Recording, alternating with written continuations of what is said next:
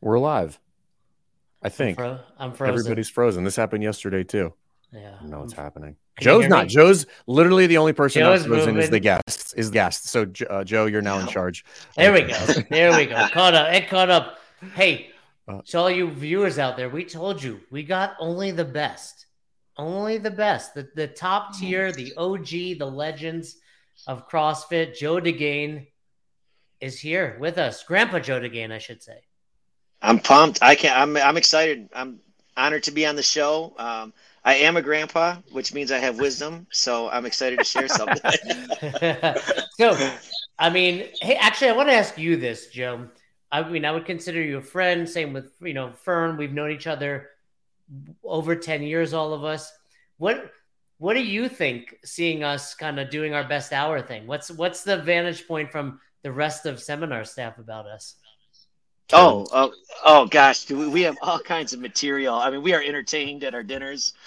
We just talk smack about you guys. That's- That's what I would Uh, it's uh it's it's great and um yeah i mean i think uh you know the, the crossfit community we've been uh we, we we've been starving for something like this right so some uh, there's there's free education i know there's also paid education along with it but uh but there's little there's little tidbits about all sorts of stuff that is off the topic of what the l1 and l2 material is about how to run a business and whatnot so i mean the you know the the this is this is something the crossfit community has been starving for for a long time and um, I think it's awesome that uh, some trusted resources like you guys are doing it. Yeah, I'm, I, I love it. Entertaining too. Entertaining. Jay apparently was just in dire need of some uh, ego Yeah, stroking. just a to little leave the the show back, with like, yeah. "Hey, could you just mind telling me if It's- you think we do a good job?" That'd be Barry great. Horowitz. Barry Horowitz. Pat on the I thought it, I thought it was odd that that was what was in my description email was to just say some nice things to Jason. that was odd. You're doing well. You're doing well so far. It's in the show notes. Uh, compliment Jay at every turn. Yep. Yep. You know, I, I told this story recently, Joe. I don't know. I think I've told you this. You and I took our level ones in Toronto, October 2007. Yep. I didn't. We didn't know each other at the time. Those that are looking at Joe now, along with myself, we both had long hair. Joe had curly long hair, but he, you know, Joe is a monster to this day. But 15 years ago, I mean, top tier CrossFitter. So, middle of day one, we're in this cold warehouse, and we do Fran. Yes, and I remember this. I remember like it was yesterday. Yeah. I didn't I didn't put two and two together that this was you until somebody, you know, like on Facebook put like the 10 year ago picture up there. So yeah. so I show up to the level one. You don't at the time in 2007, you're like the only one doing it in your town. Right? So Oh I'm yeah. like- yeah. Yep. so I'm like, I'm kind of a badass over here. I'm and I remember saying this to Pat Sherwood. He probably has no recollection. I'm like, look, I don't know. There's some cameras around. You probably want to go get them because I'm about to do under eight minutes on this Fran thing. right? So I'm like, hey, Glassman, Nicole, Dave, come on over, and watch me. So anyway, I believe we were both in the second heat. Okay. Okay. So I'm like, all right, that Jack dude over there with the curly hair, I'm gonna beat this guy. so I finish uh, my 21s, and I'm like three minutes and 3:30 ish in, right? 21. And I see, I see you. I don't realize it's you at the time. I see you kind of walk off, and I was like, that dude Hmm. quit. How do you quit in CrossFit? Like, how does he quit? And meanwhile, later on, I'm like, oh, he finished. He was done. I'm just Hmm, Yeah, getting to my. I still got you know 15s and nines to go. Sherwood's over here like this is how you kip, and I'm like, all right, dude, I'm not learning it right now. Like, but anyway, Yeah. I Funny- so it wasn't that. for like The funny 10 thing years- about that story, Joe, is he still has not learned to kip. Ten years later, after that, fifteen years later, Pat Sherwood it would be would be sorely disappointed. Uh, by the way, Yep. thank you, Michael, uh, and we Yes. agree that yes, As Joe always. should be paid off uh, for giving Jay compliments. But- appreciate it, Jay. So so anyway, it was like ten years later. Somebody posted that picture. I'm like, oh, that's Joe. And then I realized, Is that right? Yeah. No, you Yeah. never told me that specific story. You know, something else interesting about that seminar, Jay, is um, that was, if I'm not mistaken, that was Greg Glassman's last seminar. I believe it was. Yeah, he did Yeah, all. Yeah, we kind of left out with that. I, I want to say like middle of day two, he left, and Dave kind of took over. Dave Castro, that is. I Yeah, remember Dave giving the GHD lecture. Um, what do you remember from that? Because I don't really, I remember the big squat group at the early in day one, and we did like bottom to bottom Tabata. I know we did Fran. We Mhm. done like a fight gone badish workout, but Yep, we did a fight gone bad. We also did. Um, um, I forgot. I, I forgot what the official name of it was. Uh, but it was kind of comical. It, it resembled a circle jerk. It was it was the medicine ball clean and jerk circle. Remember the medicine Oh, ball? okay, It was yeah. on demand medicine ball clean. Everybody had to be in the bottom of the squat. You had to stand up. You had on, on command. You had to jerk the medicine ball, and then on command, everyone had to stand together. And um, and it was and it was torture. It was torture. And if I'm not mistaken, um, Eva T ran that portion of, and she was oh man, was she tough? She was. You had to be on command and hit every single part of that um, of, of that uh, medicine ball clean and jerk. Yeah, but between those three things or four things, we had Fran fight gone bad. We had the uh, to bottom to bottom Tabata, and then we had the the circle jerk, uh, uh, medicine ball clean and jerk. Yeah, And- and Yeah, like you was, said- that was Greg's last one. And oddly enough, I saw I actually saw Greg talk last night. I went to one of those uh, science uh, breaking the science things. How many words did you understand at the lecture? Oh my goodness! I know he's just he's mesmerizing to listen to. Still, he's uh, but he also, you know, after he does say all those big words and stuff, he does kind of he does kind of dumb it down for uh for all the jocks in the room to to come around to what he's trying to get across. Yeah, yeah, I it's, that it's was the I think that was the feedback that we got. I was like, he sent it to Jay, and Jay was like, "Hey, watch this," and I was like, "You gotta, you gotta, you gotta tighten that up, man." Like, yeah, you was definitely- like, and- who's he talking to? yeah, and I was, and then I was like, and definitely don't end it with like, none of this really matters, so don't worry about it. You know, I was just like, let's, let's, but let's tie that up a little bit clean, a little bit cleaner. Um, Mm. So he was just in Michigan last yeah, night. yeah. He was at a, he was at a, he was at a Hillsdale College in Michigan last night, oh, and it was kind of neat to uh, it was kind of neat to go out there and just see him in his um doing his new thing and um being in his in his in his element. You know, that was that was a lot of fun. That's cool. Um, real quick Well, before we, should- launch, break. We're gonna bury the lead, as Jay likes to say. We're gonna bury the lead. So today, as of today, CrossFit launched a new in-person course um, called um, CrossFit Fundamentals course, um, and this is a it's a one-day in-person course. So if anybody's interested, oh yeah, thank you, Cody, appreciate that. Uh, it's a one-day in-person. It's not a certificate course, but it's for new people, experienced people who just want to get a little bit more information on CrossFit and uh, one day course. It's in select areas right now. But if you're interested in it and you don't necessarily want to be a CrossFit coach, but want to get educated on it, um, you can attend these courses and they're pretty reasonable in price. But intro- you know, introduction to CrossFit methodology, uh, foundation and common movements, basics of nutrition, group workouts. It's like it's fitting because common movements today. We're going to talk about the common movements theme in the level two. So Well, and Joe actually brought up a really good idea offline. You know, something we coach in affiliate you is an ambassador program, and that would be a great thing for someone that doesn't necessarily, you know, want to become a coach. You know, the level Right. one's for everyone, for the record, whether you want to become a coach or not. But you know, a little bit of a lesser barrier to entry. Just uh, you know, a one day thing, kind of learn a little bit. Yeah, I think that'd be great for those of you that are doing an ambassador program. That could be a potential, Huge. you know, reward at you know to in- incentivize them. That's Well, I just cool always idea. think it's good to have, you know, obviously you have your ambassadors that are that are pro your gym, but have them, you know, they, they might they may, they may not want to coach, but they, it's better than not for them to be a little bit more educated on the methodology, right? To understand it and and to be able to like translate some of that that verbiage, kind of like we were just talking about with Coach Glassman, into layman's terms for the new people. It never hurts to have more people flying the flag and speaking to it. So check it out. Um, but today, common movement themes, level two, in my opinion, best course out there that CrossFit offers. But we're going to dive into the common movement themes. Joe, in the level two, what is your favorite part about the level two course as a whole? Hmm. Well, how often do my bosses watch this, Jason? Oh, I mean, nice. Nicole- every day, Nicole every is a day. big I was fan. with Nicole Carroll this past weekend. She's like, "Listen, I've been watching since day one. I'm an avid fan."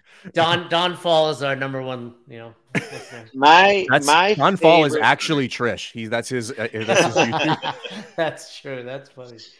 My favorite part of the L2 is uh, usually happens on day two, and that is when the participants start to get comfortable with, uh, they've developed a rapport with the staff, and they start asking these questions that I think they came up with weeks ago before they came to the course. And they're usually they're usually like client specific questions. Like hey what do you do?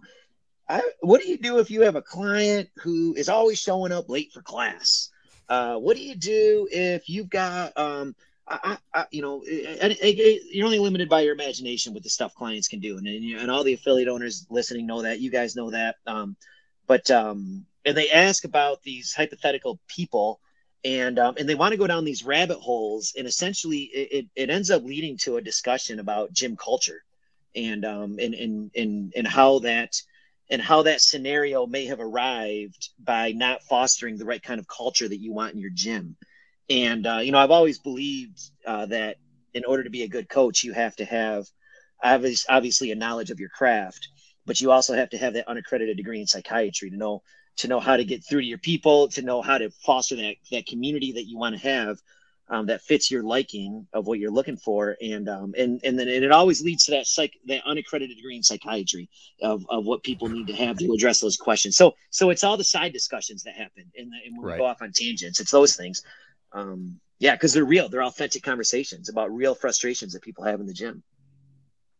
Yeah, yeah I I uh, I similarly like day two because I think day two, you see some breakthroughs. You see somebody who was struggling with somebody something pretty significantly on day one make some headway on whatever that kind of whether it was a presence and attitude issue or a correcting issue or a seeing issue. Uh, watching them get to unpack it and actually like oh be like yeah. that was that was objectively better than it was yesterday and you've done it with more people. So like this I, I, always i always find that to be like the best part about the level two yeah lots of aha moments definitely lots of aha moments yeah. I, I love that that's that's true i love the day two q&a at the beginning because you're right joe and and i think for a lot of whether they're owners or coaches are like all right we've got a scenario you're, it's unbelievable. Yeah. You're not gonna yeah, believe exactly. us. this never happened before, and you're like, this happened the three other gyms last week. Yeah, know? exactly, exactly. Yeah, yeah. So let, let's let's dig in. We're gonna talk about the common movement themes.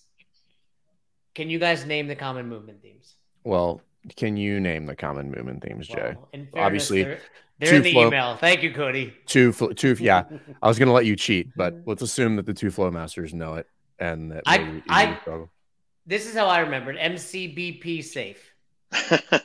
That's how I remember them. When That's I, fair. you know, you know, it's an acronym right there. Okay. Uh, uh, how'd you guys? Did you guys just remember the eight? Yeah, there we go. Joby did it the same way. Um, yeah. how'd you guys remember that? That because I remember, you know, you get through the level one for those that are listening You've learned, you know, I think there's nine lectures in the level one, and you've kind of made yep. your way through there. And then all of a sudden, you're like, cool, I get to work level twos. And you're like, oh, wait, I got to learn a whole bunch of new lectures. And this at the time when the three of us, at least Fern and I, maybe it was a little different for you, Joe, but it was like an hour and 15 lecture. Now it's a little, yeah. Now I want to yeah. say it's like 45, right? 45. But it's, a, yeah.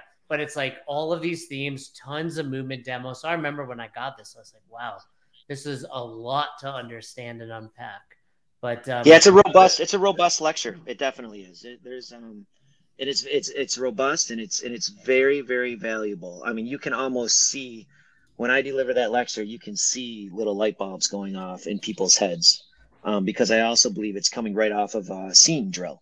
We're coming right off of a seeing drill when yep. we go into that and um and and then and then I think it's it's very valuable information where can, uh, you can just see uh, dots being connected in participants' heads um, as we start just uh, identifying things, and it just seems so obvious to them once you say what the theme is and once you introduce what it is and where you look for it and what the faults are. People are they're they're, they're pretty amazed at, at how much logical sense it makes. So you you just brought something up there, which is kind of like the your kind of flow through presenting that information and you you brought up a couple things what it is and then where to look. And i think that's the big takeaway when we're talking about these.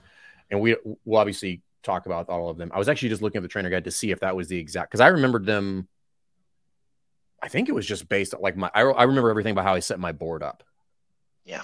So yeah. it wasn't an acronym. I just remember like these four are on this side and then these four are on this side. And then i was looking up in the in the actual in the participant trainer guide, not ours, what the uh, order is. And I guess I never realized that it was in that order for the acronym until I was, but I wanted to make, I was looking to see if it was the same as the way you remembered it, Jay, which is probably And why it Joe, is. you remembered it that way. Yeah, yeah, yeah. Yeah. So, so Uh, wanna what, yeah, what did you- I? I think I memorized it in the order of uh, midline, uh, core to extremity, uh, balance, frontal plane. Then we go to posterior chain engagement. Am I am I in order Yep. right now from the, from Yep. the chain? And then then we go to sound hip flexion. Then we go to active shoulders. Yep. Okay. Range of motion and and, Yep. and grip and stance. Yep. Okay. Yep. Crushed it. You get to keep your job, Joe. Woo! All right. I'm gonna Man, punch out of this Yeah, yeah. podcast. Well, I'm- and just for the all- record, go out on any- go out on top. Yeah, go out on top. Also, if for anybody that's registered for the level four, you may see this handsome gentleman, Oh. uh, you know, tucked away in the corner of your gym, um, basically evaluating you for failure. Uh, Ah. How much? How much can you talk about it, Joe? You're you're I mean, one I- of the yeah, handful can- of assess. You, are we allowed to say that you're? I mean, we're live, so Fern did just say it, but Well, yeah. Questions that need answering. um, I mean, well, I, yeah, I can basically I can recite anything that's already that's already public. Um, which I mean, there's a um, you know, there's a there's a rubric that's public. There's um, uh, there's um, there's some things that are public out there, and I can recite any of those. I have it printed But, out right uh, here. yeah, there you we go. There it is. The level four handbook right here. Yeah, it is. It is definitely interesting, though. I mean, we are we are only supposed to it, it, we are under strict orders to only talk about the stuff that's public. So, um, so I- I'd be lying if I didn't tell you I get nervous when I'm talking about it because I'm because I'm trying to decipher. Wait, is that public? Is that where where are we at with that? Um, Yeah, I mean, obviously, Yeah, I mean, it's a- you can't talk about like how you grade or what the workouts are, any of that other Yeah. stuff. Just Now, essentially, yeah, you you you come to a, a senior staff member's gym is usually what the case is, or you can schedule your own private level four, and um and basically you coach a class. And I know, like logically, that seems kind of weird. You're going into somebody else's gym, and you're just going to coach a class at their at their affiliate. But um, but we try to you know we try to tee people up for success by uh, people come in they have they have name tag everybody's got a name tag because obviously you don't know everybody's name. You have a name tag you get to show up beforehand and kind of check out the gym space so it's not like you're just coming in on two tires and um and you don't understand what the gym space is. But um but yeah you come in and then and then essentially you're graded on the what's exactly right there in the rubric uh jay and i think the they are uh, there's some there's some teaching right? And there's some seeing and some correcting some group management presence and attitude and then um, I believe rather than demonstration, which is the sixth foundation we talk about at the L2, um, it has more to do with application. right, Uh, and basically, basically, that's application of the theoretical methodology, is what it is. And um, Jay, what yeah. Jay, what you should probably get familiar with is the appeals process. Like, how do I appeal uh, a, a poor grade? So it's right here. You just want to send an email to certifications at CrossFit.com if you want to appeal the ruling. Um, send it to send it to HR. That's funny. You can appeal it. That is really funny. I mean, it's wonder- probably like it's probably like appealing a, a no rep at the games. They're like, thanks, yeah, but uh, the score stands. noted, noted. Um, but interesting enough, like uh, you know what, I was at when I was at dinner last night. There was uh, there was an L three coach that was sitting at my table, and um, and he asked me, you know, what what does it do? So I go get my L four. I pay this price tag. I get Oh, this got L it. four. Like what what am I am I better on Monday? Is is essentially what he was asking. And I mean, yeah, you'll probably learn something and, and you'll be and you'll be better on Monday. Um and you'll be better for what you go through in the process of preparing for this L four. But and I don't I don't know if you guys have already addressed this on the podcast or not. It it is the only it is the only certification in the fitness industry that is an actual practical it's, it's a practical grade. Like like we're gonna watch you in the moment. We're gonna watch you do your thing and then we are going to evaluate you on you doing your thing. And i i mean unless you guys can think of one right now i can't think of any other buddy any other hitter in the fitness There- industry that offers a certification like that. There is one other, and it is like it's in the strength and conditioning world, but it's it's um it is not like this. Like there, it is a practical thing where you have to show up and you have to demonstrate some stuff, but it is it's in a much more controlled environment, meaning like you have to demonstrate that you know how to Yeah. do certain things. Um, but so there is one, and I can't remember. It's it's not it's not CSCS. It's like CC. I can't remember what it is, but there is another one. Um, but it is not like this. It is not a live like no holds barred, walk in here. This is a this is a like a legit real class, and you don't get Yeah, any yeah. any information beforehand. Like you're gonna have to deal with all these problems real time. Yeah, you got you got some people in the class who've only been CrossFit for a week. You got some people in, in class who are who are old hands in the gym.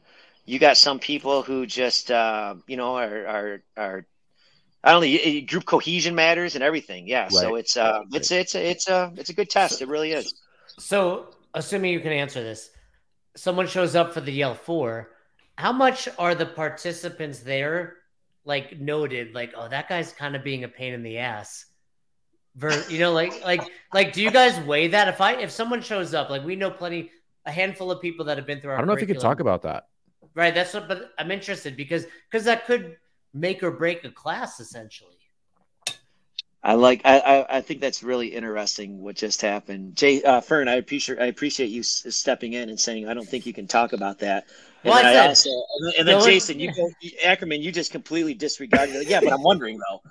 I, I, I know he might not Yeah. be able to talk about, it, but I'm wondering. curious. I'm saying it out loud.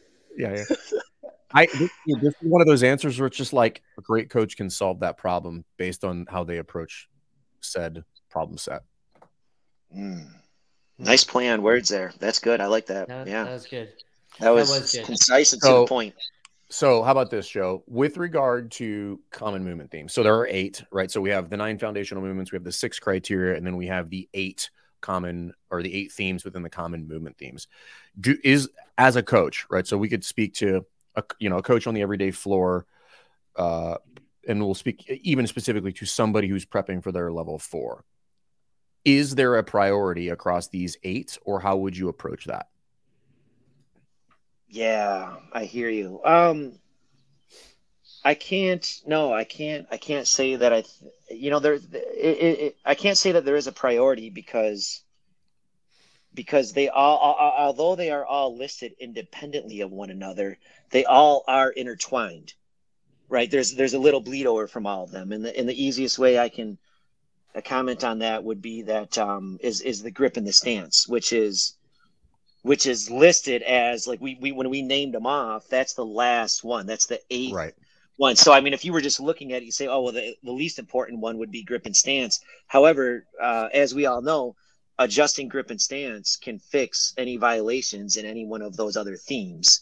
Um, and then, yeah, and, and then and then I think it's also going to be person specific as well. Um, uh, it's going to be unique to where um, what is what is the most important. Well, that's going to be where where some people are. Where are they failing at in all of these? And the low hanging fruit, I think, is just to assume that midline stabilization is, and, and that's definitely big. But um, but I mean, if it's if they're only having minor violations in midline stabilization, and I, you know, I, I, I guess I would compare that to um, I don't know, maybe we've got somebody with that's losing their lumbar curve, and maybe it's slipping from that from that concave position, maybe into like say a flat back. It's not actually Right. going into a convex, but it's just slipping into a, a flat back. But we've got but we've got somebody who's who's got knees that are that are touching each other. Well, we've got a serious posterior chain engagement problem, um, and and by degree, for that person, it's going to be more important with the posterior chain engagement is going to be more important than that that back that slip slip from the lumbar curve to the flat back. On the other hand, you got somebody who slips from a, a lumbar curve into a convex position, right? So they're they're bowed out like a Halloween cat, but you got then they're also they got their knees are caving in, but just slightly. Um, so so the category definitely matters, but the degree of the fault matters as well as to where you're going to place it on your priority list there. But how do I figure this out, Joe? yeah, that's um, I don't that's, know. That's What do I that's do? time. That's time under tension. Is that's just that's just getting So out you're there. saying you have to coach. it. You got to coach. You got to do it. You got to be part of the process, and and and you got to be nice to yourself, really, as a coach, because you you, you got to be nice to yourself and realize that you're going to walk off that dance floor once in a while, and you're not going to be happy with the decision you made to prioritize this over that. And um, and you got to be able to have the ability to self reflect. You got to have the ability to look back and say, I probably should have done this and then um and, and and a lot of it does rely on you it relies on you to coach and to do the self-reflection and to try to make yourself better because we all know that the that the walls those four walls of your gym super easy just to become isolated on your own little island nobody ever sees you and you just start coaching your own way and you can make these patterns happen over and over again that you just because of complacency And um, if you don't challenge yourself like that and start coaching, yeah, you get time under tension. Is how you figure that out. Time under tension is a CrossFit thing that coaches say about multiple things, but we use that in the in the training world and also in the in the coaching space too. I like that. Um, you know, you need that time under tension. But uh, tangent, Joe, how did you develop into the coach you are today from that level one? You know, those that don't know Joe, 810 CrossFit, long standing, great affiliate in, in Michigan, division one wrestler. You're at Michigan State, right? Mm, Jason. Uni- University of Michigan. Broke my heart just now. One of the I am not part of the Greeny Weenie Club, man. I don't I don't think you understand how much of a insult that is. Like that's a, that that cuts deep if you're from, Hey, from But I Michigan. appreciate all the compliments before that, though. I but appreciate you so I'll know, let D1 slide. wrestler, Yeah. former. Hey Joe, tell the story about um, when you were a teacher and somebody did the scantron, and you said every time there was a wrong answer, it would beep. I've heard you tell that story before, and it was like beep beep Yeah, beep beep beep. beep. Yeah. Yeah. And that was, and you you were a phys ed teacher, and then you, you know, resigned, if you will, to become a yeah. CrossFit coach. What was this? All right, there's a lot. about the There's a lot to unpack. You want you want the Fran, you want the Scantron story, or do you want to know how I ended up getting into coaching and identifying? Yeah, I was my- want all of he it. wants- all of he it. wants All of I it? Want Alright. the- He wants to, first. He wants to give Scantron. Cody. He wants to give Cody an aneurysm. Is what he wants. Cody's trying to keep the show on track, and Jay's just Well, like, it's so hard because we're breaking down the manual every week, and we have these amazing guests. We had Haydock Mm. last week, you, Pat Barber, and it's like, man, these are OGs, they're legends in CrossFit, and I want to hear you talk about this great Yeah, stuff. But well- at the same time, you have amazing stuff to be talking about. Well, let me see if I can't uh, combine this answer and to to be both you both of them. So I was before CrossFit. I was a school teacher. I, I taught school for about twelve or thirteen years, and during that time, I was a wrestling coach as well. Um, and then I, and then of course I was a wrestler all my life, like you were mentioning earlier, um, for University of Michigan, Jason. And um, during that time, so really being part of the wrestling community all that time, that's and just watching wrestling movement when I when I switched over to CrossFit, and I was a physical education teacher and a wrestling coach, so I already had an eye for watching human movement happen. But once I switched over to CrossFit, I can I can actually remember uh, early on in like my L one and, and then at my L two, which then eventually became known as L four. I can remember um, uh, Nicole actually being like like asking me the same thing. How do you see movement so well? And it was because CrossFit movement was really easy for me to see once you were a wrestling coach. When you're a wrestling coach and you're watching all the dynamic positions and they're happening so fast, and and you're watching hip placement and and and and, and hip function and whatnot, and and uh, and and where uh, pieces of the body should be at a given time. When I switched over to CrossFit, I was like, oh, we're just watching one person move a barbell. Oh, this is this is this is easy. I, it was it was really easy to see because I was used to watching somebody else trying to manipulate another body that's that's moving as well um, so I think I would attribute that to um, to my ability to see human movement, and eventually, the, then the common movement themes was just putting context on all of it, is all it was. Um, but as a teacher, Jason, um, so we had to run scantrons through the scantron machine. Do they? I don't know if they even still use it, I, I highly doubt it. But you remember on the on the side there would always be those little pink dots. Uh, that that would mean you got one wrong. There'd be like a red dot or dash next to your question on the Scantron machine, your your answer. And when you feed it through the Scantron machine, if a kid gets like three wrong, it goes click, click, click. But if you feed one through that has a lot wrong, it'll go click, click, click, click, click, click, click, click, click as it as it goes through. Well, my last day in the teaching industry, I'm standing in line at the Scantron machine, and I got I got like 100 Scantrons, 200 Scantrons I got to run through. And the woman in front of me was the meanest teacher I'd ever met. Um, she was mean to me. She was mean to kids. She was mean to, to principals and other teachers, parents. She was just a mean, grumpy old lady. And I didn't want to talk to her, so I wasn't saying a word. But she feeds her Scantron through the machine, and it sounds like a bandsaw when it goes through there. it's just like, "Eh." and it was so bad that I had to say something to her. I'm like, hey, I'm kind of peeking around. Who, who got that many wrong? And she picks it up. she picks it up to show me the Scantron machine, and the and the kid had bubbled in piss off across all the bubbles. It was just all the bubbles. It just said piss off across all of them. and I and I was so politically correct. I was like, "Oh, you got to turn that in immediately." I can't believe he did that, Gio. That's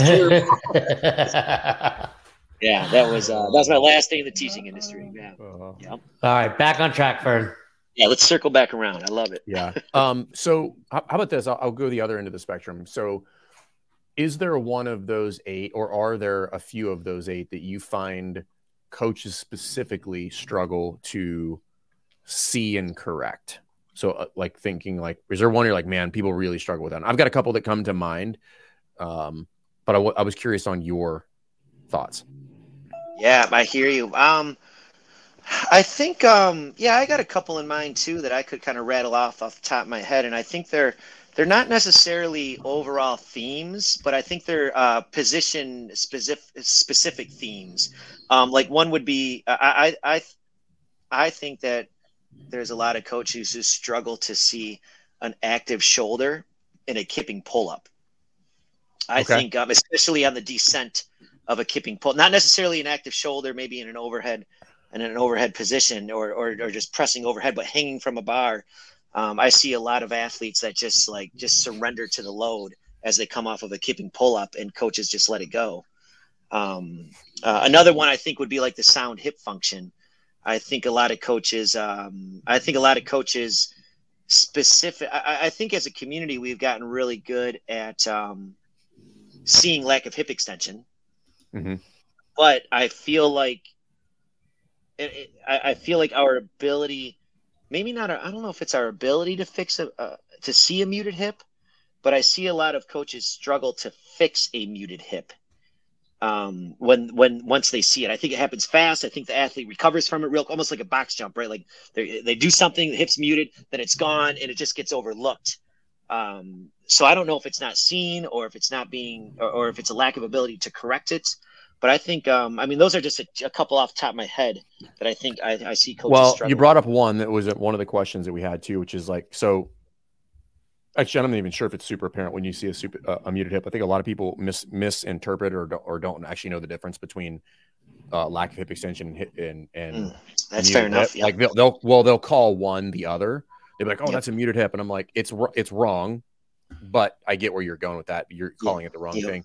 But with the muted hip, what is what is one of the best ways that you've found to correct an athlete in the media? And the, again, Trish is here, so or Don Faul is here. The uh the comments are out. Of, the comment section is out of control. Just- and I'm so glad that laugh. everybody's hating on you for your for your. This is for your- on you. for your- This is your on mom. you, Fern. Yeah, I love it. Fern made great. me wear these today. Yeah. I did not want Yeah. to wear them. I can't put my arms down. Um, the So how would you fix- is that- are they remaking a Christmas story? God, I think they are actually. The uh so muted hip, Joe. How like what are some effective ways? And we actually did this in uh, one of the recent staff calls.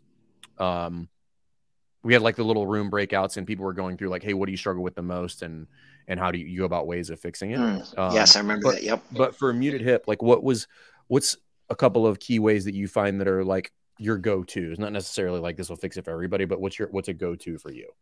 Yeah, well, um, uh, let me give you two answers to that. One would be like in a one-on-one situation, um, uh, and one would be like in a group setting. I got I got one second Okay. to fire off a, a verbal cue. Right.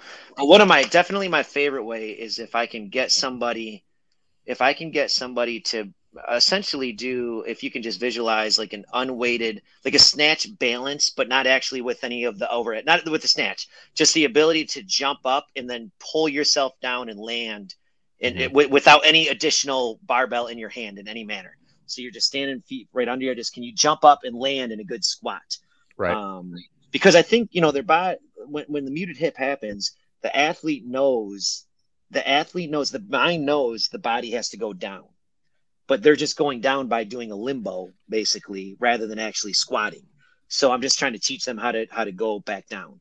Mhm. Um, to, so so getting somebody in a one-on-one situation, say, okay, just jump up and land in a squat. Just jump up and land. Now do your clean and land in a squat. Don't land in a limbo. Um, uh, just to jump up and land that way. That's actually where I see it the most common at is in the receiving position of a clean is where I see the muted hip is is most often. yeah, the the old high school clean, the high school football clean. Mm. Um, And What- uh, I, I, and, and on the on the dance floor, when you say three, two, one, go, and um, the inmates are running the asylum, and it's and it's going bananas in the gym, and and you've just got and you got to you don't have time to run over and be like, oh, I need you to jump up and land in a squat. Um, I I like to tell. I'll just run up to people, and I like a visual cue. I'll I'll I'll, I'll get right in front of them. I'll, I'll I'll I'll turn myself profile so they have the so they have the ability to see, and I'll point right at my hip, and I'll just kind of do like a little partial squat, and I'll pull and I'll point that my hips going back. I'll say, hey, when you go down, go back with your butt like you're going down to a chair back with your butt Right. and i'll just try to say that so they can look at me they can see it real quick and they're just seeing my fingers point backwards and then hopefully um hopefully um you know and then uh, and, and then uh, and then i'll go from there. But usually those are my two most successful cues they don't obviously no cue is perfect. It never works 100% of the time right. but uh, those are my go-to's. Yeah. The um I the visual I think is key, and I think the the key takeaways there is like you you use the visual in the midst of the workout because that's where it's most effective, typically speaking. Um, The other one I find that a lot of people skip over is is the depth of the dip tends to become a problem, and they're looking at everything except for like how far down that tra- that that distance of travel is when they go through the dip portion of it. And if they just shorten that up, they tend to be more upright in some of those positions. So if anybody gets stuck, uh, check that out as well, and that could help as well. Um, the what was the other? There was something else in here that you brought up that I wanted to get to. Um,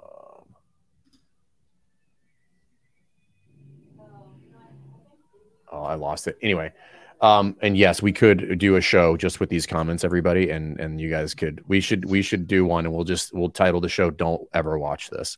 Um, I, I do not. I don't know. Yeah. I you know I used to think you and I said some outrageous things, Fern. These people are crazy. Yeah. Uh, this, says, this is what happens when Sevan uh, gets kicked off of YouTube. And I'm like, that's true. Um, Y'all come here. Hey, we'll we'll we'll take it. So well, you already and so he already he already addressed this question as where where do most people get active shoulder wrong? And I yes, I would agree. A lot of that is in the pull up, and it, that's just a general awareness, and sometimes a lack of strength uh, piece. Mm, just what right right right when they push away from the bar when they come down they're on their way and it's just you can almost just hear the, the boom there's just the Mm. yankiness and see the surrender happening um yeah and it just and again just like the box jump or like that muted hip and a push press where it's just happening quick like it just I, I think it's just so fast and it's over before you know it i think a lot of times coaches just let it go Which it uh this other question on here is like which one is the most controversial point of these? And I th- I believe it would be active shoulders. There there are some points of contention with regard to pro versus retraction of the shoulder depending on the movement. So I've seen many people teach retraction like scapular retraction in overhead positions um is is something that I've seen taught more than a few times.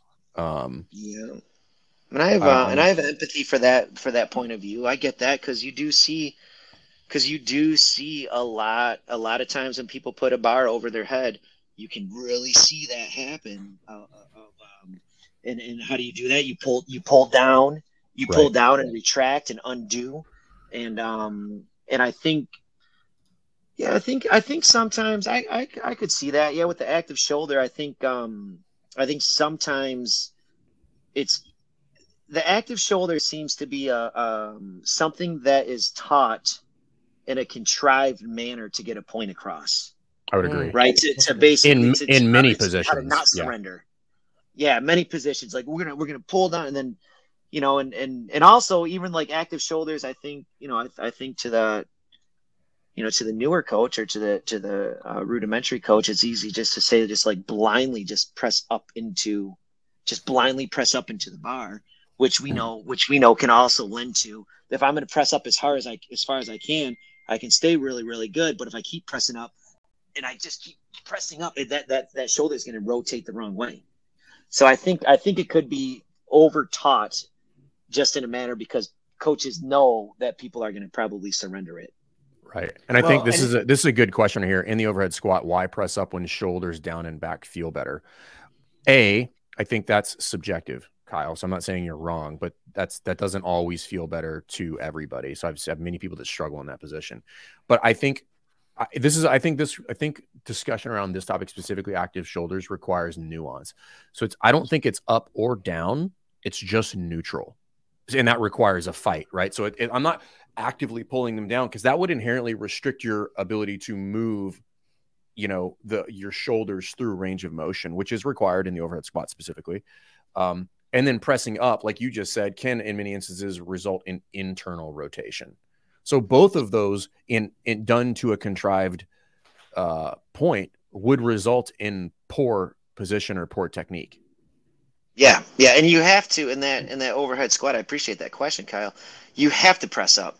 You have to. That bar is over your head. You have. There has to be upward pressure on that. I mean, if you if all you're doing is pulling down, that's you're, you're not going to be able to support that load. There has to be upward pressure. It's just a matter of how much of it is in there.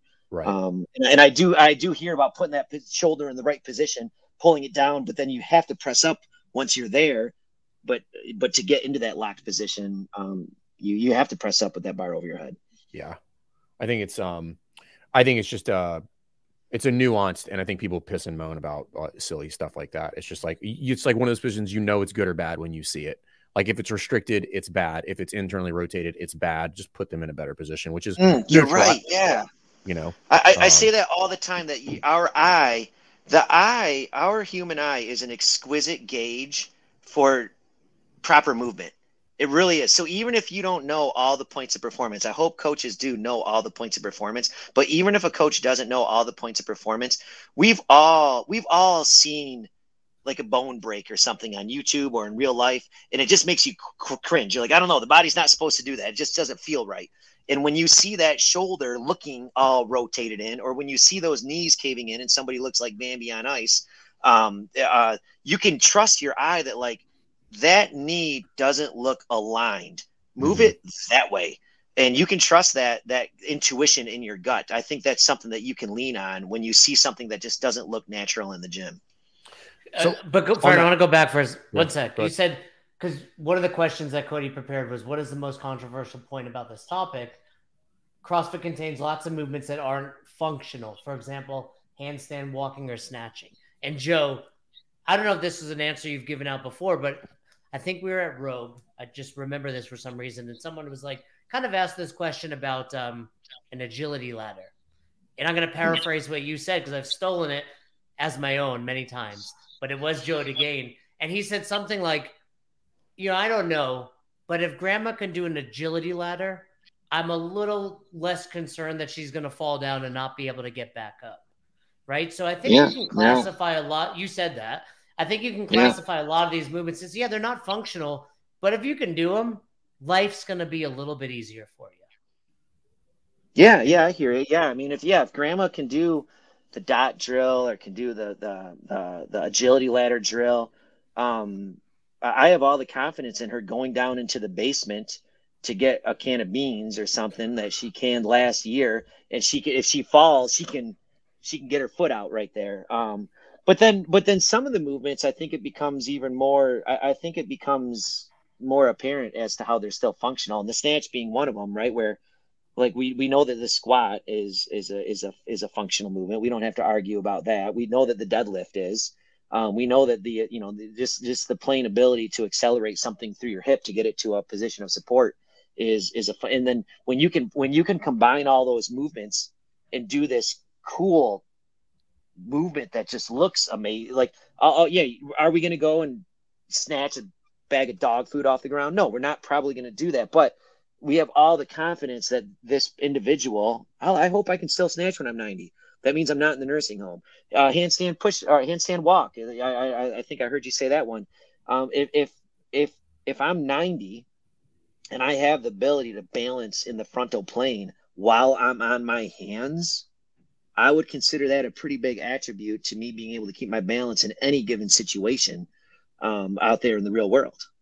Well, I think this is a discussion about, you know, if we're talking functional movements are only one part of CrossFit, right? Or one aspect is one piece of the definition. So constantly varied functional movements executed at high intensity. But then when we talk about the definition of fitness, if we're thinking work capacity across broad time and modal domains, well, part of that definition is built off of the very first model, which is the 10 general physical skills, right? So yes, those movements are not functional. However, if we're talking about the agility ladder, walking on your hands, doing a snatch balance, even with just a broomstick or a PVC pipe, it does speak to many of the things within inside the list of the 10 general physical skills. And if you do not have the cardiorespiratory endurance, strength, stamina, flexibility, speed, power, coordination, accuracy, agility, and balance. If you're deficient in any one of those, well, it, it, it highlights a deficiency that would make your life better if we could correct it right? So it's not just yeah, about the functional yeah. movements, but it's just like I tell people, I'm like, should everybody be snatching 135? Absolutely not. Some people should not snatch 95. But if my 75 year old grandma can snatch a PVC pipe, to your point, Joe, I know a lot of things about her ability to navigate her world, whether she's yeah. in the backyard doing gardening or going to the grocery store getting things. Like she has a capacity to move through ranges of motion and and and get up right? And I yeah, think, I think yeah. that's where people get lost in the functional movement. It's just like, are you going to do that every day? That's a joke I make all the time. Are you going to snatch your your luggage into the overhead compartment on a plane? Probably not. Might probably do yeah, a clean, no, a clean right, and a push press. But if you did snatch it, like we're best friends now, because I'm gonna I'm gonna see you, right? We're good. But so and in the training get, in the training setting, right. how many how many chances are you going to get a bang for your buck with with being able to put all that neurological kinesthetic work right. all into one movement? We only right. got so much time in a day to train. Yeah, do a snatch. You're going to knock out all a bunch of the requirements of what you want to be able to do the rest of your life. Yeah, right. And yes, Michael, I was just showing off. You're welcome. Um, um, so oh, there was oh, so you're going back to the the the knees thing that you brought up, Joe. There's another question here about posterior chain engagement if you find someone um, whose knees are consistently diving in when squatting or collapsing as they run, what are your go to ways to help them better recruit posterior chain and develop awareness with those, uh, in air quotes, inactive muscles? Mm, yeah, I hear you. I hear you. Well, I definitely, um, you know, you see, do I have, uh, I don't want to. I got a, I got a, some over here, but I don't want to feel like a walking billboard. But um, um, I mean, I, I, I definitely believe in them. The little, the you can get those cheap little bands that go around the knees. Oh yeah, and they're just constantly pulling. I, th- I think Sling even shot. um, yeah. What if I do have one sitting right here? I guess I, I mean, oh, yeah. yeah, those are you know, one of these things. Those are and from just, um, the, the crossover uh, crossover symmetry makes those. Yeah. Uh, and um, and I think I, I, I really do. I think that's a huge aha moment. What, and it's not even a matter of a lot of times, I mean, I mean, definitely right on that question that like, how do you get them to develop the strength?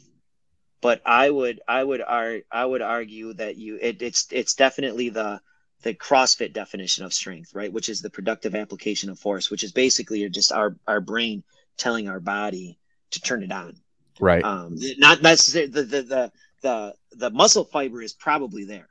The muscle but, fiber is probably there. They have the ability to do. They just don't. They don't have the neurological connection to turn. Then you put one of those on, or one of the just the thin band. It doesn't have to be. Right. And I love it. You got it up here. And what is what? I mean, it's forty five dollars. Awesome, sexy looking tool that you could right. use. But I mean, this can be done. This this can be done with a with a cheap little one dollar band um, yeah. as well. And they're they are uh, meaning crossover symmetry is one of the APN partners. So I believe it's like thirty percent if you go into your affiliate portal to mm, buy those, okay. yeah. uh, you get a pretty significant. Um, yeah, banded, and obviously like, brought this up. Banded, yeah, banded marches are like legit, f- fantastic warm up tool, and there's so many variations of yeah. banded march yeah. that it's wild.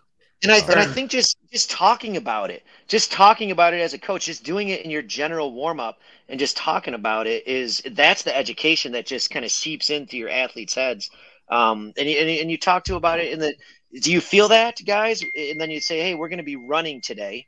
And that's what, that's what your knees should, your, your knees should be, you, you, they shouldn't be collapsing in. You should have this kind of emotion happening today. Mm-hmm. And they can take that feeling they have and apply it to other things.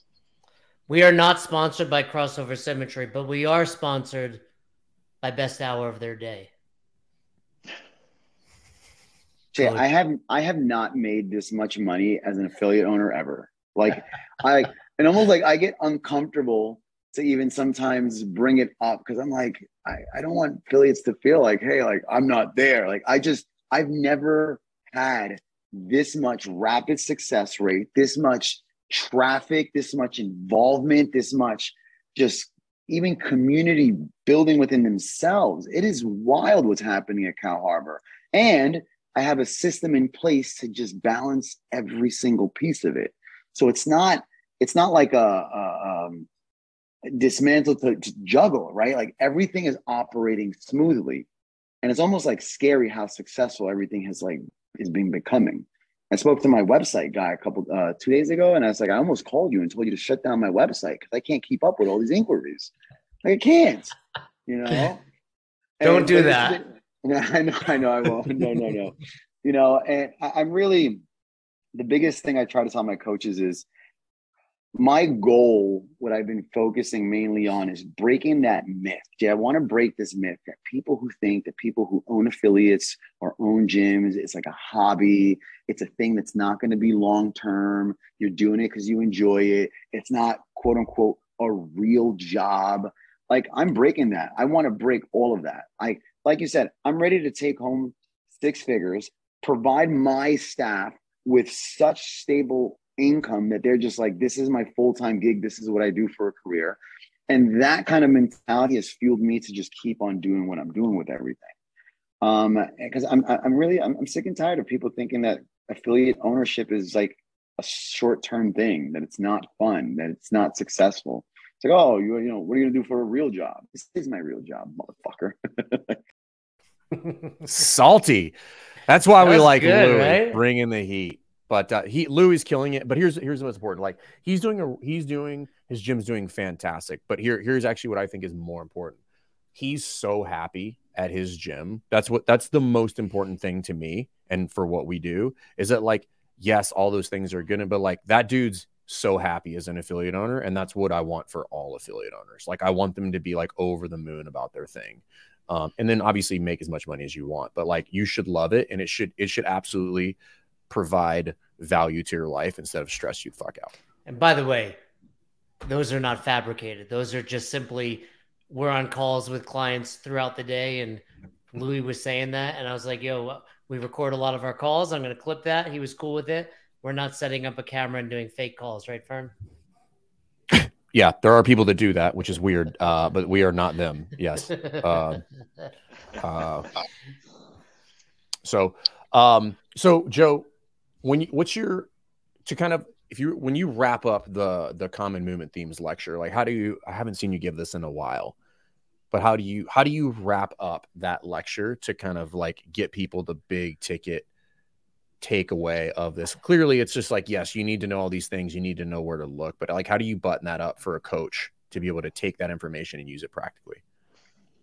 Yeah, well, I think um, I think an important way to wrap that up is is to definitely uh, talk to what you just said, Jason. Is it's a you know it's a it's a cheat sheet. It really is a cheat sheet, and um, and it's it is a test that somebody can put themselves through to uh, to really uh, to be able to step on the dance floor and just watch movement happen and be able to see all these themes everywhere. And it's and, and once you can identify all those themes, you can almost evaluate your coaching um, to a to a certain extent. But I think it's also really important at the end of that lecture to mention that um, that there's other things to consider also as well. And I and I and, and we and, and we talk about that with like you know the training age of the athletes how much training experience is under the athlete how much how much can they get out of these positions and and a good example of that would be the crossfit games um, we have a lot of we have a lot of athletes at the crossfit games who have been athletes all their life. Um, they've they've they've been they've they've trained their body. Their body is rigid. Their body can handle violations of these themes, and and they can get away with it just because of their training capacity and how much they've gathered over the the, the time of their lifespan. And um and that's something that's really to consider is when we I think a lot of times people can watch the games and they figure, you know, they have an aha moment like, oh my gosh, look at what so and so is doing. I need to do that in the gym. And they're doing something that is against one of the themes right? They're they're violating one of the themes but they can get away with it because you know this this how much how much training their body has gone through. They can get in, in non desirable positions and come out unscathed right? They, they they're they're they're all right and um but the common folk which is 99% of the people who are going to walk through the gym not a games athlete they can't handle those those those uh, undesirable positions so it's it's our job to make sure that uh, we we understand those, but also understand the context in which what we see when we watch the CrossFit Games. Um, that's not exactly how I wrap it up, but that's just he decided how I decided to answer the question there. In case Don's watching, Don is watching. Well, you yeah. know, and one of the things we talk about in the lecture itself is you know we hit these common themes, we're going to increase performance and decrease risk. And that's really yeah. the you know the the goal of this. Doesn't take a flow master to give that answer, right, guys? no. Uh, so on that note, so like, and all of this is aimed at giving people a good experience, right? And obviously keeping them coming back. Um, Trish, what was the name of that affiliate? Let's give that affiliate a shout out, regardless of they're a best hour affiliate or not. Doesn't matter. Like she okay. said, um, she said an ad had an excellent experience dropping in an affiliate today. Good. That. Yeah. All right. That's how it should be.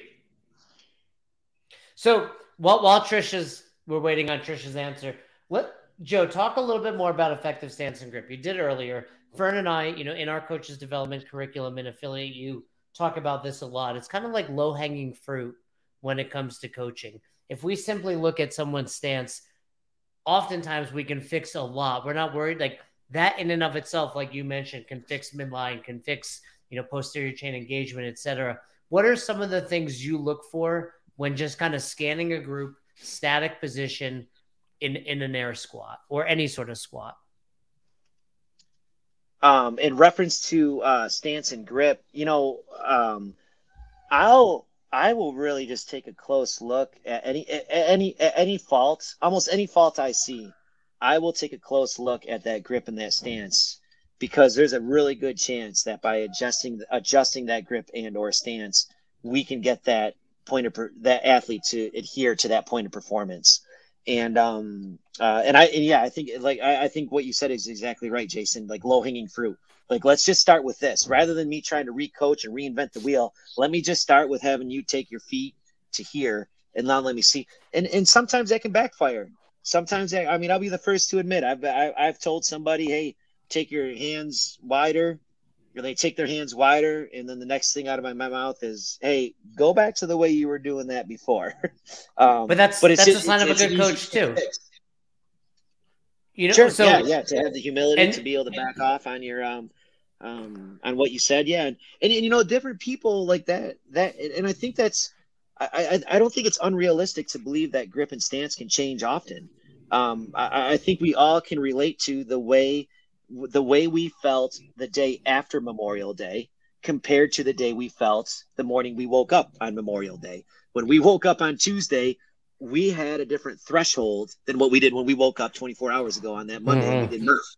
After you do Murph, you're just you're you're you're, you're sore. You're you're you're you come in the next day. You go to your normal stance. You go to your normal grip for whatever you're trying to do, and the coach and all of a sudden you're you're a little sore. You're a little beat up, and the coach can see that a point of performance isn't being adhered to and that might be just a simple adjustment from a date on a day-to-day basis. Um, and you know who this is constantly constantly their threshold is changing along that manner is if anybody on the call or anybody who watches this has ever coached teens. I mean when you coach teens i mean these you know they're growing so fast and their the way their brain is talking to their body and I mean, I used to coach. I used to coach team weightlifting at the local high school, and um, and like I would be done with a class and be like, "Well done, Joe. You're coach of the year. Got those guys moving well." And then the next day, same kid shows up. He looks like he's got two left feet, and inches. And now we got, and I'm like, "Whoa, do this with your hands. Do this with your feet." But they're you're always adjusting these guys because and, and gals because their their their body's just changing so much. How do you how do you navigate this, Joe? I mean other than being an expert coach, you if you were to if you were to be assessed at your level four, if now Joe had to show up and I was watching you and you're in a class of strangers or or you're a newer coach and you know someone needs to change their stance, they're too narrow. And you go up to them, hey, let's take and they're like, This is where I squat. This is oh, they I, give you Yeah. How do you deal with yeah. that that person?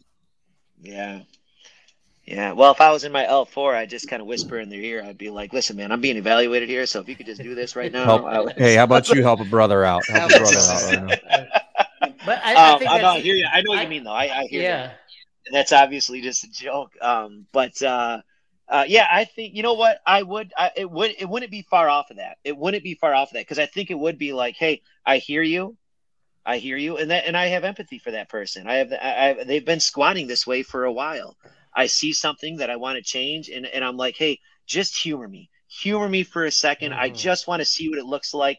They do it once. and and and, and because they already kind of opened the door up that like they they're do, they've been doing it a certain way now that i got them to trust me maybe just by saying like hey i'm just i just want to see let me just get a look and then i can ask them for some feedback what do you think does that feel same better or worse and then they can tell me but from my but i'll always give them my personal feedback as well and be like well i'll tell you what from my vantage point that looks a lot more sound right there that looks anatomically correct um you you just you know and i'm and i'm using that exquisite gauge of uh, functional movement that I think to a to a certain extent is just kind of embedded in our in our intuition. I, I really do think that exists, and um, uh, yeah. So I would just I would just kind of I would just ask them, hey man, you know, just non-threatening environment, but uh, it all it, it's all in the approach, right? It's that unaccredited degree in psychiatry that I was talking No, about. I like think- I could, I could be like, hey, that stops right. there, and it starts right here. Get your feet wider, and you know nobody's gonna like uh, nobody's gonna widen their feet up. Uh,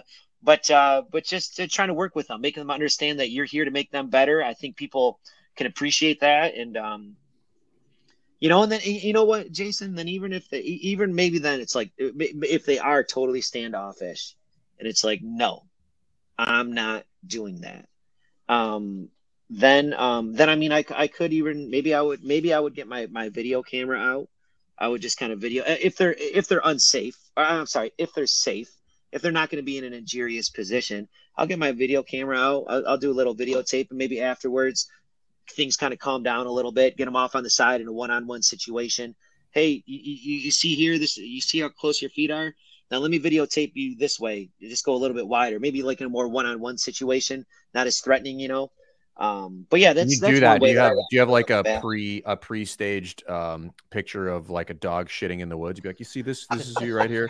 this is Um, you. That's funny. Yeah, This this That's is what I see. I took this video and this is what came out. Um, that would be really, really. No, but I got to stage Oh. that up now. I got to Yeah. stage Yeah. that up. yeah, You- this is you. Have you you guys had this experience at either the level one or level two? You're coaching someone, they're like, "Man, I've been doing it wrong this whole time," and you're like, "No, like you're not doing it wrong. You know, you're Mm. learning." But but that's that's Yeah. really common there at the level ones. You get especially you get somebody in a better deadlift setup position, and they're like, "I've been doing it wrong for ten years," right? And it's the same principle. It's like just try this. Let's see how it works for you. Yeah. Yep. Videotape. I hear you. Yes, Um, yes, Cody. For us older people, that's a term. yeah, if you have a VCR, Cody. Um, Yeah. um, actually, here here's I think this is a good place to close this out. I'm gonna I'm gonna I'm gonna share a story that Joe and I were on one of our um, I'll call them dinner dates. Anytime Joe and I have worked together in the past, we get excited. We go to a Oh. nice dinner. We've had some Um, doozies. Yeah. I some heard Joe went on a. You went with Todd Acuto to want to say to like, um, who's the dude that sings that like a? Mm. Everybody was using them at the wedding. That Um, wedding song, you know. what I'm- Oh, he's so popular. He's so Yeah, po- Todd's gonna be upset with me if I can't remember his name. Um, all of me. He sings that all of me. yeah. What, who is Oh. that? Anyway, you and Todd went on a bro date to that, right? Yeah. Some of my best. I, I love. I'll tell you what. I learned. That's all my professional development comes from team dinners, and um, and I love them. I love them when they're one on one. And Jason, you and I have had a lot of. I, eh, Ackerman, I don't know if you and I have ever had a one on one gig together. Um, I You're don't think better Jay- one on one. You're John better off. is right, but we went to that mac and cheese spot with you. In Oh yes, back in the day, and and uh, that's about twenty minutes from my house. The best macaroni That and cheese place in the was world. Yeah. was Joe really Joe and I have both paid out of pocket dinner and broken the the dinner threshold with just two of us. We're like, we're just Yeah. gonna keep going. Yeah. that Um, was no, the, but I, that was the alcohol, but yeah. yeah but uh but i do want to share this like we we've had many many conversations about coaching and affiliate ownership and you- you said something years ago that has always stuck with me and it was i'm embarrassed of the affiliate owner that i was five years ago. Mm. and i and i want to be embarrassed of the affiliate owner that i am today in another five years.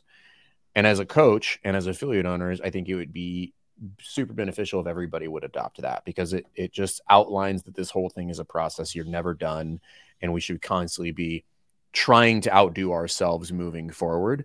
Um and i've that's what's always stuck with me dude. So i want to thank you for that Yeah, my pleasure. I'm uh, I'm glad we got to share it on this platform. I hope it makes Yeah, sense you- to people. I, I remember being at your box and first of all you gave me wine glasses. I have eight one zero wine glasses. upstairs. Yeah, all right. And yeah. and also it was right around the time you were getting the InBody. And you were Yep. like you Yeah. tried one thing, like you're always just experimenting with different ways. And it's never in such a way where it's like, let's experiment to how I can make more money. It's let's experiment to how I can provide better value to my yeah. members. And that we all know, Glassman said it on day one, you know, mm-hmm. you chase that excellence, the money will come. But if you chase money, excellence isn't always by its side, you know, and an OG owner like you, Joe, like Fern just said, you know, and, and Fern, to be clear, I think you should feel that way about more things in life, not just as a business owner, right? Husband, father, grandfather, yeah. Etc. Like, you know, and people get worked up with that word embarrassed. It's like, it's not that you're embarrassed, but it's like, I just want to be better at anything I care about. I no, yeah. I don't I think it's okay to say embarrassed. Like we don't have to beat around the bush because if you think about it, if I am embarrassed of the person that I am today, I'm not I'm not currently embarrassed of who I am. I think I'm doing a good job. But if I am embarrassed Let's of myself, and, maybe you should be embarrassed. Right, right. but if I am doing a good job, that means I made significant strides as a human being, as a coach, as a professional, as a dad, as a husband, like whatever. I do want to be embarrassed at that. I want to be like, oh God, what a rookie. Like, how could you possibly have been that bad at the thing? Right. Like I, I have no problem feeling like that. Um, because that makes me humility. Humility is yeah. a huge asset. Humility. Just yeah. a huge asset to uh yeah. to have that humility. Willing to admit there may be better ways to do this thing. Um, uh, wrong, wrong. But I want to pull this up. Corey says jury is out. Is it a jury is in? Wouldn't it be jury is in? All right. Well, I appreciate that, Corey. But if the jury's, jury's out, out, that means that they're debating. No, no, deliber- no debating. deliberating. so jury is out, but no, the verdict is in. You messed us up. The verdict is in. Joe's a good out. yeah. Joe, you're a good dude. People are saying nice things about you uh, in uh, in the chat. This has been a lot of fun. I really enjoyed this. I can't. Well, I, am so excited that we got to do this, guys. Let's bring up this. Let's bring up the question from Kyle. Do you mind, Fern? Yeah, there you mm-hmm. go. In the topic of handling something and keeping you longer, what's a solution to go about teaching, for example, a pull up where half the class can hang on the rig and half the class is butterfly? So basically, and you could insert any movement, but you got veterans and you got new people in class. Yeah. This is a great example because yeah, some people just everyone can air squat to some degree, right? Not everyone can do a pull up. So how do how would you approach this, uh, Joe? Yeah, yeah. So um uh, yeah, I, I, guess I'm just going to use a specific example of of the pull up, and um, I'm a big fan. I'm a big fan of trying to build scalings into the progression to embed the scaling into the progression as I teach the movement. So, excuse me. So with the um, with the pull up, for example, all right, we're gonna we're gonna start. You know, we're gonna start maybe with just with some shoulder pull ups is what we're gonna start with, and and and and and if somebody can't do, we're just guys, and then maybe that's just gonna be even in the general warm up, and then being very very transparent with my group that like hey guys we're going to get to pull-ups in a little bit. And if you can't do pull-ups today maybe that's going to be their scaling for the day. We're just going to have you do. We're just going to have you do shoulder pull-ups. Is what we're going to have you do. Um, may, and then maybe we start moving into now. We're going to start moving up, working on our kipping pull-ups. So we're just going to do some kip swings. So now we're doing kip swings, and then being very, very obvious to my to my class that hey, um, if you as we keep moving, getting closer to this pull-up, if you if you get stuck at any point, you do this for the next part of the progression, and you can do this in the warm-up. Um, I think one of the um, I, I think. Uh, and then you can go into you know the two kip swings plus the kip where they get a bigger one. And and then and then maybe people can do that. Maybe they can even do the pull up but they can't get their chin above the bar. Um, so uh, the, the pistol is another really good example of a way that you can you can warm up for a pistol. And then before you get to the pistol you can have like seven different ways to warm up seven different things to do to warm up.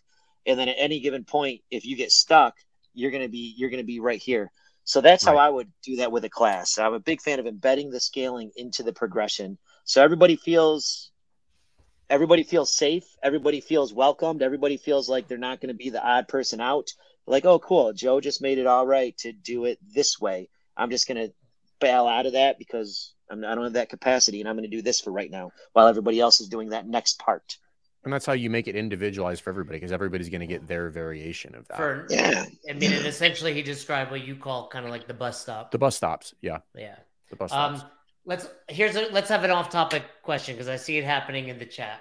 I pose the question mm-hmm. to both of you. These guys are talking about hot pockets in the chat, and I agree with Judy. There was definitely a time I'd be like, "Well, I'm having a lean pocket. I'm eating really well today. I'm eating healthy. So, my question to both of you prior to learning about nutrition via CrossFit, what's one thing you each did that you would have considered healthy where now you look back and you're like, no, I was dumb. So, I'll give you an example. I mm-hmm. used to make mac and cheese and not add the milk or butter, just put the powder oh, yeah. on. And I'd be like, this is fat free. This is good for you. What's something yeah. you guys used to do that you would consider healthy for nutrition that you Campbell's now realize chunky soup, dude. you you thought you were being healthy? That like eight thousand milligrams of sodium, dude. Well, sodium. Chicken noodle soup, man, from your right from your mouth. It just makes dude. you feel warm and fuzzy. Cam- but did you Ch- think you were Campbell's, being healthy when you were eating it? ch- the chunky soup. I had like the clam chowder or the like. No, there weren't the ones with the with the pasta. They were just like soups. Um, and everybody, listen, everybody can calm the fuck down about high sodium, and because now, now, everybody's sucking down elements. Now we're drinking element. Yeah, yeah. I was just like, get the fuck out of here. Yeah. So, uh, but yeah, I was just oh, this is this. I was also like poor and broke, but I was just like, yeah. I mean, part of it, like, it Kraft mac and cheese was like literally ninety nine cents. And yeah, I think it's got to be for most people. It's got to be the carb loading stage that we were all educated on yeah. when we came through. Every every athletic coach I ever had, you, get, you eat your carbs, get your carbs in. You know, eat out eat your spaghetti before you wrestle the next day. Uh, but for me, it would either be the carbs and and and just uh, um and the and the and the noodles, or I'd have to go with the fat free fig Newton. A fat free fig Newton was the one oh, I would. You thought that was.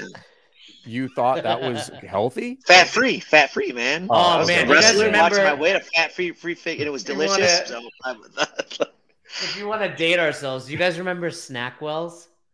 Oh yeah, I had plenty of Snackwells, man. Yeah, fat free yeah. cookies. And Joe, like you, cutting weight for wrestling, I'd be like, these. You know what I used to do?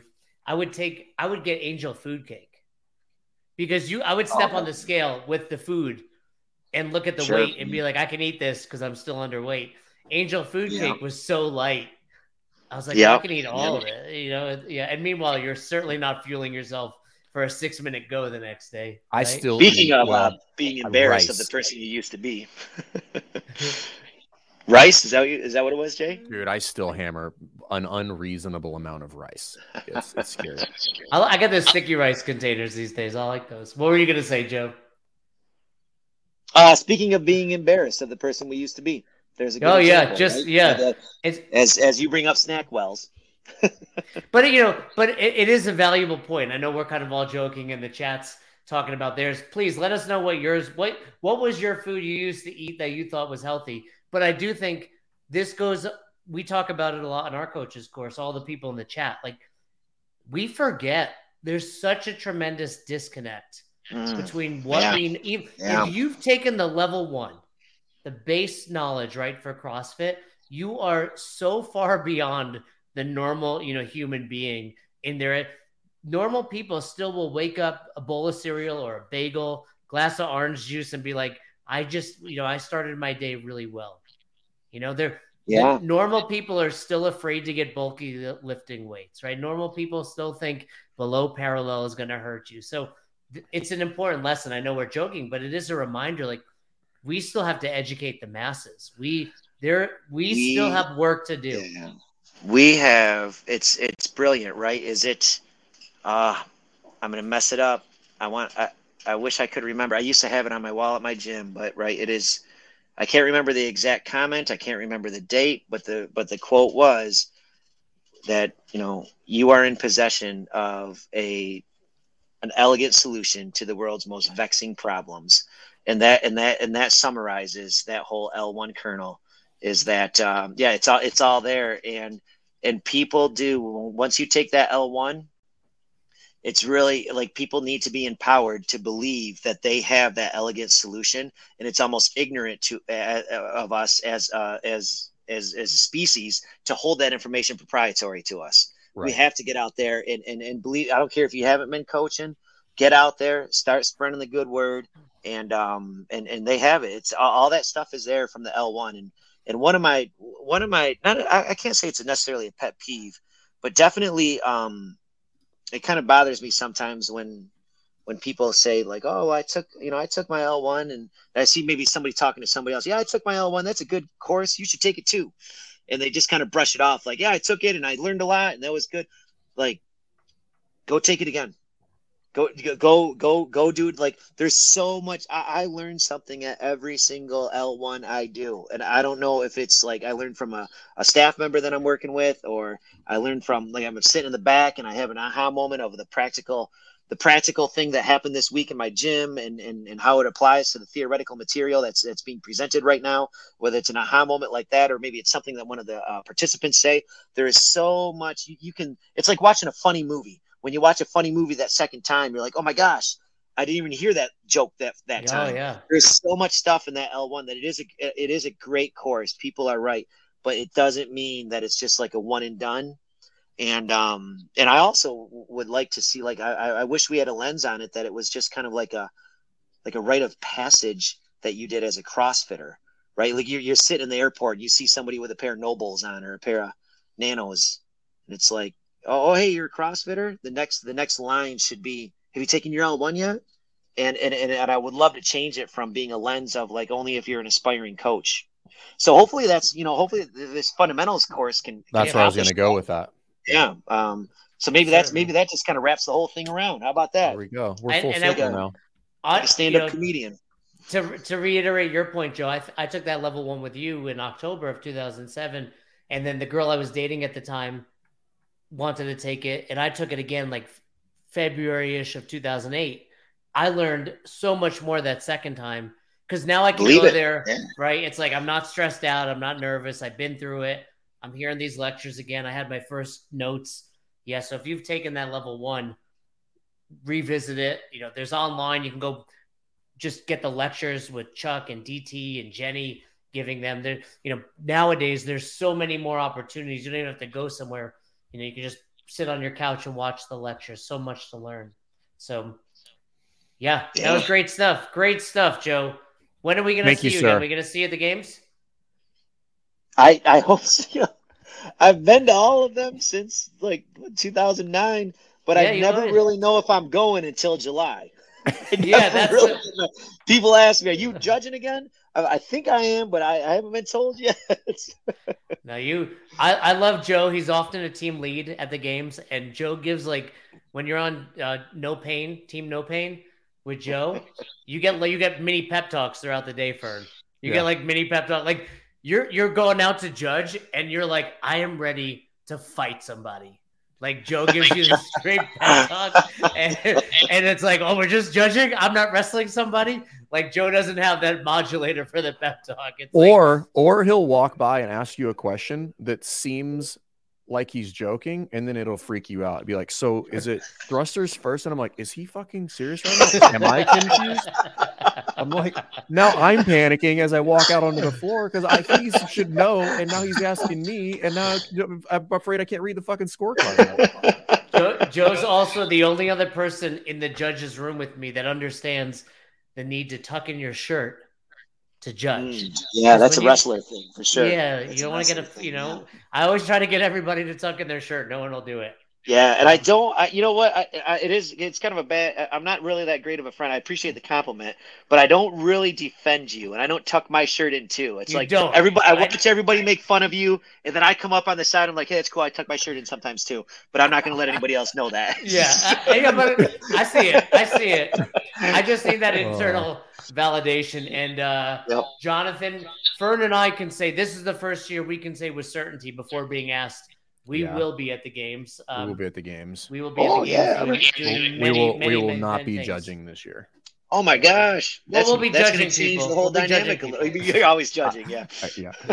Yeah, there's going to be no fun happening in the back. So basically, here's what happens at the games there's 30 ish people, one of which is having a good time, joking around, keeping it light.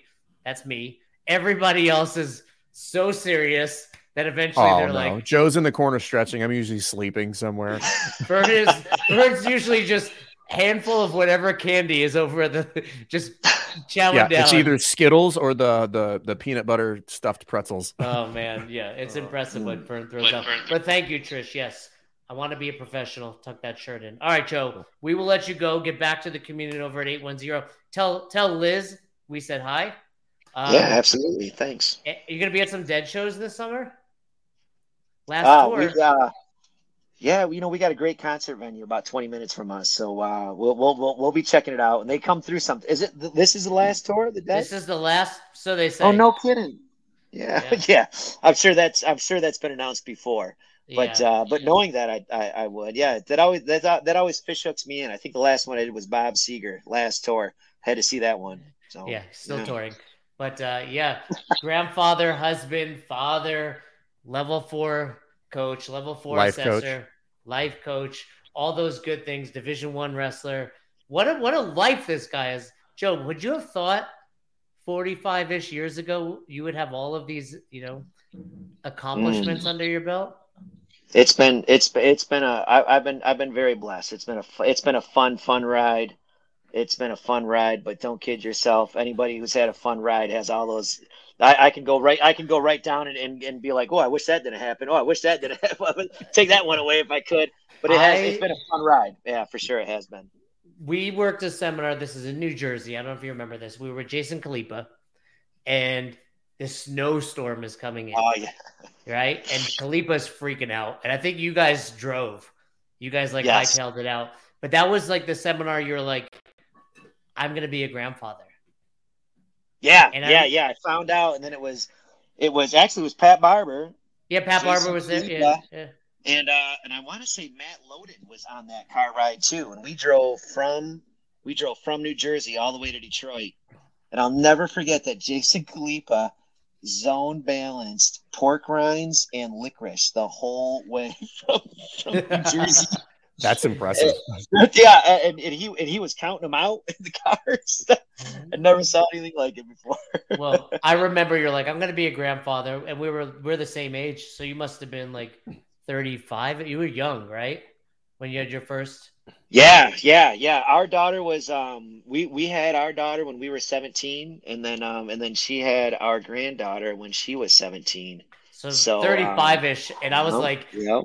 Dating girls, and I was like, what am I doing with my life? I was like, this guy's about to be a grandfather, and uh, Oh, yeah, as you if know- I got it figured out. As if I got Yeah, That's funny. That's funny that you thought I had it all figured out and I'm losing my mind.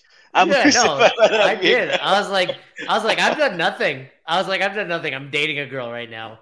You know, Oh. Joe's got grandkids on the way, so uh, Uh, you're right, Michael. That is exactly what I was thinking, but uh, cool- not as much hey, as Cody was thinking it. we showed up without a plan, so there is Kill no the timeline. timeline. though. we had Cody Hey, always listen, gives us a plan. I'm proud of myself, uh, Cody. I got to many of the questions that you had You did. lined up for Good- us. So yeah, Good job today. I've made the producer happy.